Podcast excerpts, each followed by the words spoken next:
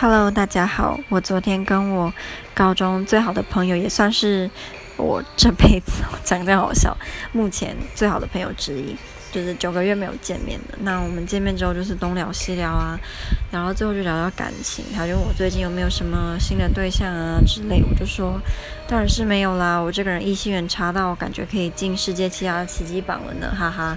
那。他就跟我说，他觉得我的个性太直接了，就是直接这种直接是东方男生比较害怕的。大部分的东方男生会比较喜欢那种你知道比较温柔婉约，然后。不会太有自己想法，我不知道怎么讲。他就说他觉得我应该要改一下，如果我想要跟东方男神在一起，我应该要改一下，变得比较含蓄，讲话不要太直接，自己的喜怒哀乐都不要太过直接表现出来，也不要一直想要发表自己的意见，这样。然后就觉得人生好难。